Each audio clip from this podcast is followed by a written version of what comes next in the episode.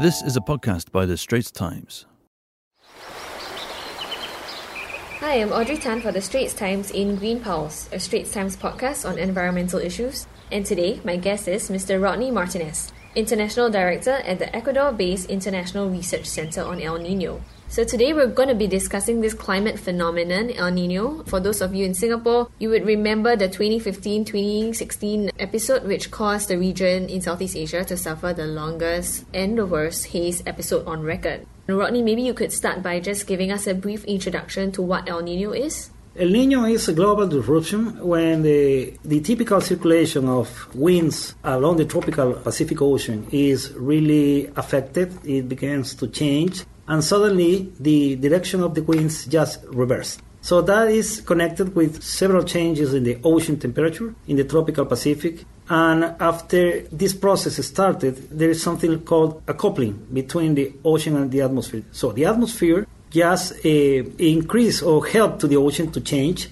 and the ocean helped the atmosphere to change, creating a phenomenon called El Nino that the manifestations of the abnormal warming in the tropical Pacific and this abnormal circulation of the trade winds in the tropical Pacific affect to all the world especially because these affections, these different disruptions are propagated to the different continents, affecting Latin America, affecting Asia, Oceania, and Africa. This is called teleconnections. So these are remote effects of what happens in the tropical Pacific affecting the climate in most of the world. So, for us in the maritime continent, in countries like Singapore and Indonesia, the impacts of El Nino would be the movement of rain clouds away from our region. So, we have less rain, droughts, in fact, and also a much hotter weather. But you have mentioned about how El Nino has such a wide footprint. So, what actually happens across the Pacific Ocean, far away from us? Well, normally what happens is that the, the warm pool that normally is very close in the maritime continent in, in, with El Nino conditions moves to the Eastern Pacific and between the Central and Eastern Pacific. So this warm pool is associated with also with trade winds that really help to the convection and the rainfall to happen in several places in Latin America.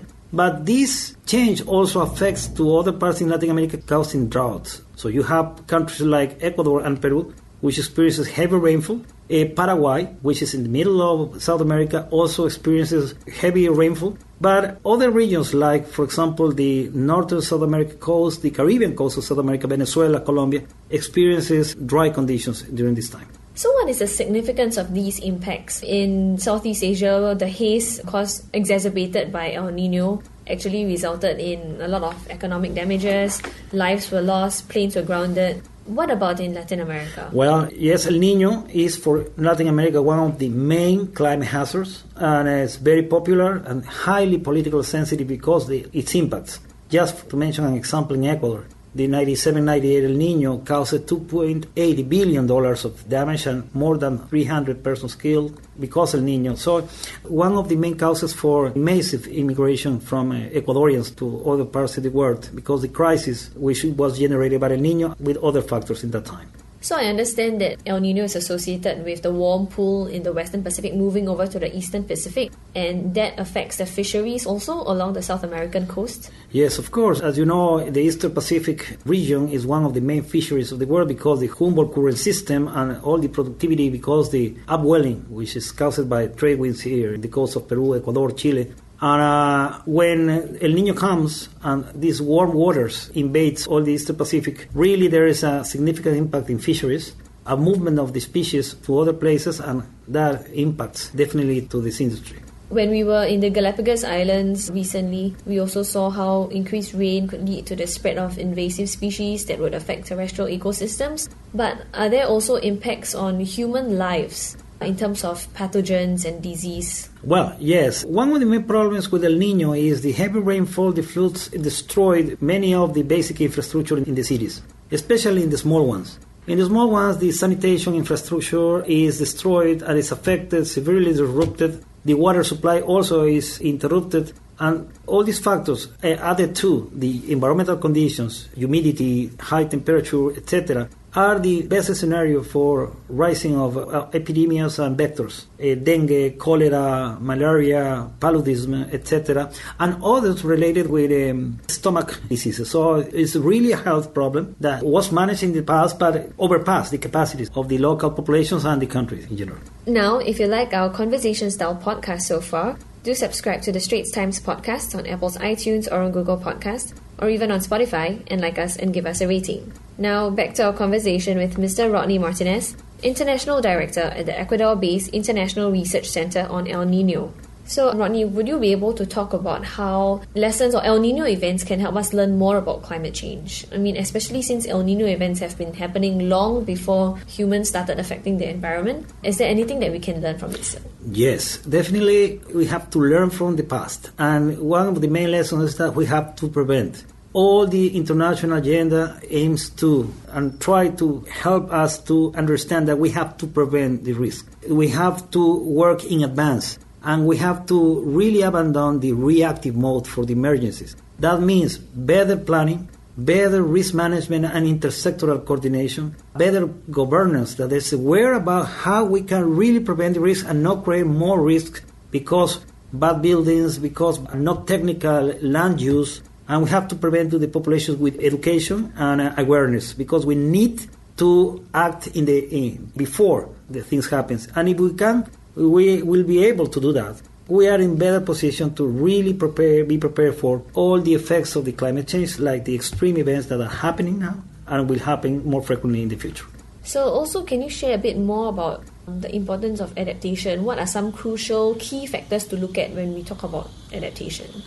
Well, I think for adaptation, one of the main challenges here in Latin America is the harmonization of agendas. We need to understand that risk management is not something different from adaptation. Risk management is part of the adaptation efforts, and we really need to change some current structures, some current ways to think and act in order to have an adaptation that enable us to to really cope with uh, the changing climate and of course the global change which is also part of the challenge that the development faces. So I think the need is to really work together and avoid to have different agendas and different institutional frameworks for risk management and climate change issues because are part of the same. So can you talk a bit more about the importance of involving the communities affected by all these impacts into the planning? Like earlier you mentioned about bottom-up approach. Can you share more about that? Yeah, risk management and adaptation are social constructions that should be designed, co-designed with the local actors. We cannot continue conceiving the,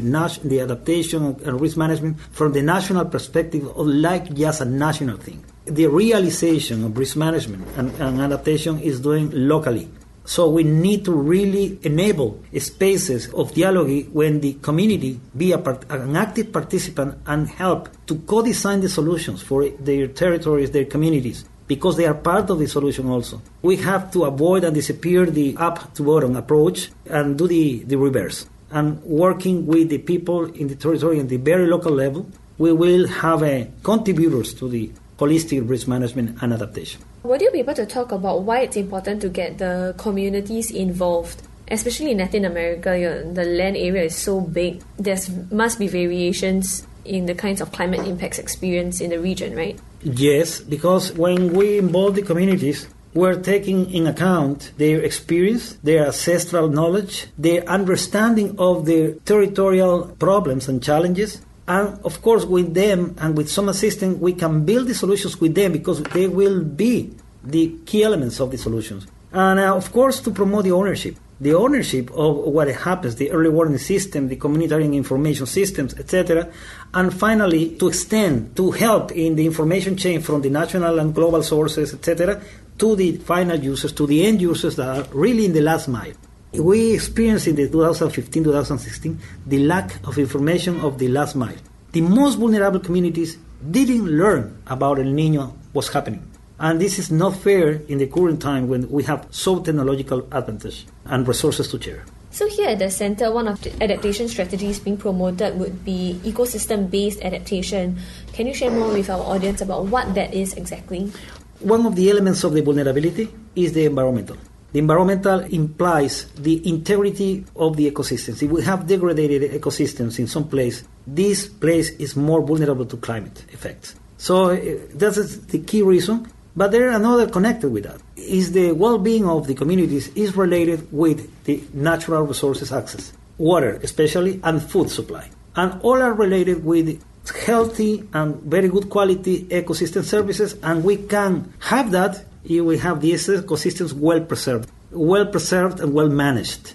We have to have this kind of ecosystem approaches because in the adaptation efforts, the conservation of these key ecosystems are essential. And if we can promote more green solutions to this, it's better than promote gray solutions or big infrastructures that are really expensive, are not sustainable, and not necessarily are really helping to the essential, which is the conservation of natural resources. So, the conservation of natural resources would definitely benefit communities that live off the land. But there are also other kinds of ecosystem services that would benefit people who live far away in cities as well, right? Oh, yes. For example, the big cities that are receiving the food supply from the farmers, which are in rural areas, if the ecosystems are in good health, they will provide a natural control for plagues and they will reduce the uses of chemical products that affect the health of the consumers which are in the city. So it's a, a, really change of benefits that should be supported by the citizens in the big capitals, big cities. Can you also talk about how mangroves can reduce wave action or preservation of the mountain vegetation can reduce landslides? Yes, for example, uh, we are living here in the Andean region. The Andes are a key part of our geography. And in, in on the slides that we have, the preservation of the different kind of forests, natural forest preservation, the need to have a balance between the uh, agricultural frontier and the forest, natural forest, is essential because to fix the soil and to avoid or at least to reduce the risk of landslides. That's natural thing. If we take the vegetal coverage of the slides in the Cordillera with other other crops, etc., we are reducing the capacity to retain the soil and the water with heavy precipitation. So the risk of landslides and, and a lot of deaths increases with this bad practice of land use. We have a recent example in Colombia with 40 people killed because of severe landslides in Rosas in Valle del Cauca last week. That's because the severity of the rainfall plus unstable slides with loss of, of vegetation, that is the perfect storm and that causes a lot of deaths every year in our region. Thank you, Rodney, for joining us on the show. So, well, that's a wrap for this Green Pulse episode on El Nino and climate change. Do subscribe to the Straits Times podcast on Apple's iTunes or on Google Podcast or even on Spotify and like us and give us a rating.